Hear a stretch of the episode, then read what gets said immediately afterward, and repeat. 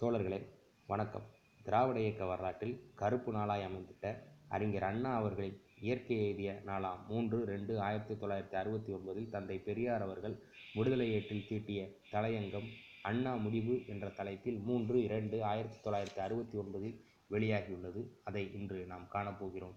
அண்ணாவின் முடிவு. இன்று அண்ணா அவர்கள் முடிவெய்து விட்டார். இந்த முடிவு தமிழ்நாட்டின் நான்கு கோடி மக்களை மாத்திரமல்லாமல் இந்தியா முழுவதிலும் உள்ள மக்களையும் இந்தியா மாத்திரமல்லாமல் உலகில் பல பாகத்திலும் உள்ள மக்களையும் பெரும் துக்கத்தில் மூழ்கடித்திருக்கும் முடிவாகும். அண்ணா மறைவு தமிழ்நாட்டிற்கு மாபெரும் நஷ்டம் என்றே சொல்ல வேண்டும். தமிழ்நாடும் தமிழர் சமுதாயமும் அண்ணா அவர்கள் ஆட்சியில் எவ்வளவோ அதிசயமான முன்னேற்றமடைய காத்திருந்தது.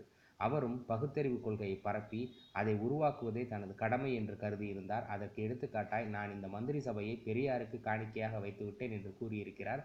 அப்படி என்றால் பெரியார் கொள்கைப்படி நான் நடப்பேன் என்று சொன்னதாக நான் கருதினேன். அதற்கேற்ப அவர் செய்த அரும் பெரும் காரியங்களில் முக்கியமானது சுயமரியாதை திருமணம் செல்லுபடியாகும் சட்டமாகும். அதில் கடவுளுக்கோ மதத்திற்கோ சாஸ்திரத்திற்கோ இடமில்லை என்பதாகும். இது தமிழ்நாட்டிற்கு மாத்திரமல்லாமல் உலகத்திற்கே மாபெரும் துணிச்சலான காரியம் என்று கருதப்பட்டது.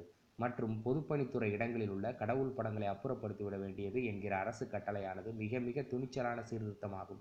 மற்றும் இந்தி மொழி தமிழ்நாட்டிற்கு இந்தி மொழி தமிழ்நாட்டிற்கு கட்டாயம் என்பது ஒப்புக்கொள்ள முடியாது என்று சட்டசபை மூலமே தீர்மானம் செய்ததானது. தனது பதவி போனாலும் சரி என்ற துணிவு கொண்ட காரியமாகும். இவை தவிர உத்தியோகங்களில் பதவிகளில் தமிழர்களின் உரிமையை பாதுகாத்ததாகும்.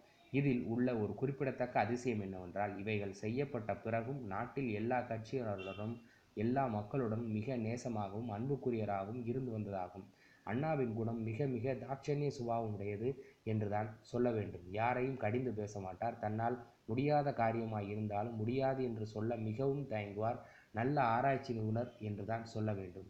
காங்கிரஸ் ஸ்தாபனம் என்பது அதிகார சக்தி கொண்ட ஸ்தாபனமாகும். அண்ணாவின் முன்னேற்ற கழக ஸ்தாபனமானது அதிகாரம் இல்லாதது என்பதோடு அன்பினாலே கட்டப்படத்த ஒரு நட்பு நிலை ஸ்தாபனமாகும்.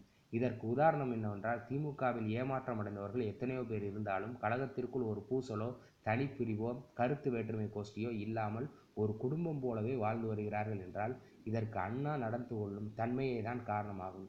இவைகளை எல்லாம் விட என்னை பற்றி சில என்னை பற்றியும் சில இந்த சந்தர்ப்பத்தில் குறிப்பிட வேண்டியது அவசியமாகும். அதாவது நான் திமுகவுக்கு அது தேர்தல் வெற்றி பெறும் வரை நான் அக்கழகத்திற்கு படு எதிரியாக இருந்தவன். தேர்தலுக்கு பிறகு அண்ணா என் எதிர்ப்பை மறந்து அடியோடு மறந்து மிகுந்த பெருந்தன்மையோடு நட்பு கொள்ள ஆசைப்பட்டு என்னை அவர் பிரிவதற்கு முன் இருந்த மரியாதையுடன் நண்பராகவே நடத்தினார். அதன் பயனாக எனக்கு மக்களிடையே அதிக மதிப்பு ஏற்பட்டதுடன் என் அந்தஸ்தும் அதிகமாயிற்று என்று கூட சொல்லலாம். அதற்கு நான் கடமைப்பட்டவனாக இருக்க வேண்டியதும் என் கடமையாகிவிட்டது.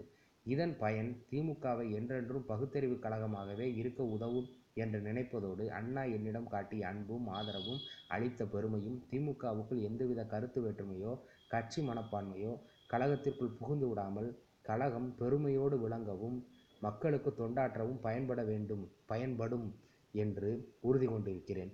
அதற்கேற்ப தன்மைகளை அண்ணா தம்பிமார்களுக்கு ஊட்டியும் இருக்கிறார் என்பதில் ஐயமில்லை. இப்படிப்பட்ட ஓர் அற்புத குணம் அற்புத குணம் படைத்த அண்ணா முடிவானது. தமிழருக்கும் தமிழ்நாட்டிற்கும் பரிகாரம் செய்ய முடியாத நட்டமே ஆகும். இப்படிப்பட்ட ஒரு நிலையில் ஏற்பட்ட அண்ணாவின் இந்த முடிவு இந்த நாட்டில் மற்ற எவருக்கும் எளிதில் கிளக்க முடியாத உயர்தர முடிவாகும். அண்ணா நல்ல பதவியில் நல்ல வாழ்வில் எல்லா மக்களாலும் கொண்டாடி புகழ்ந்து பாராட்டி முடிவை பற்றி துக்கம் கொண்டாடும்படியான அரிய வாய்ப்பு எல்லோருக்கும் கிடைக்காத வாய்ப்பு என்று சொல்ல வேண்டும்.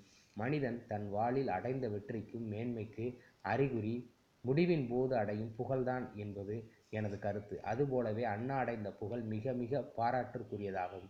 மற்றும் இனியும் அவர் புகழ் ஓங்க வேண்டுமானால் அண்ணாவிற்கு பிறகு அண்ணா இருப்பது போலவே காரியங்கள் நடைபெற்று வருகின்றன என்னும் சொல்லப்படும் நிலையில்தான் திமுக தோழர்கள் யாவரும் த எனது நண்பர்களும் அரும்பெரும் கூட்டு பணியாளர்களாகவும் இருப்பதால் தான் அவர்களை எனது சொந்த தீகா தோழர்களைப் போல கூட்டு பணியாளர்களைப் போலவே கருதுகிறேன்.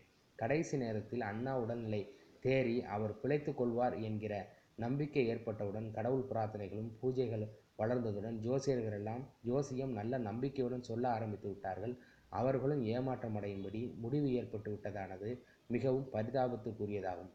பொதுமக்கள் எல்லோரும் மாற்றுக் கட்சியினர்கள் உட்பட இந்த மாபெரும் நட்டத்திற்கு பரிகாரமாக அந்த தலைவர்களுடன் ஒத்துழைத்து அதனால் மக்களுக்கு வேண்டிய எல்லா நலன்களையும் பெற பாடுபட வேண்டும் என்று கேட்டுக்கொள்கிறேன். நன்றி வணக்கம்.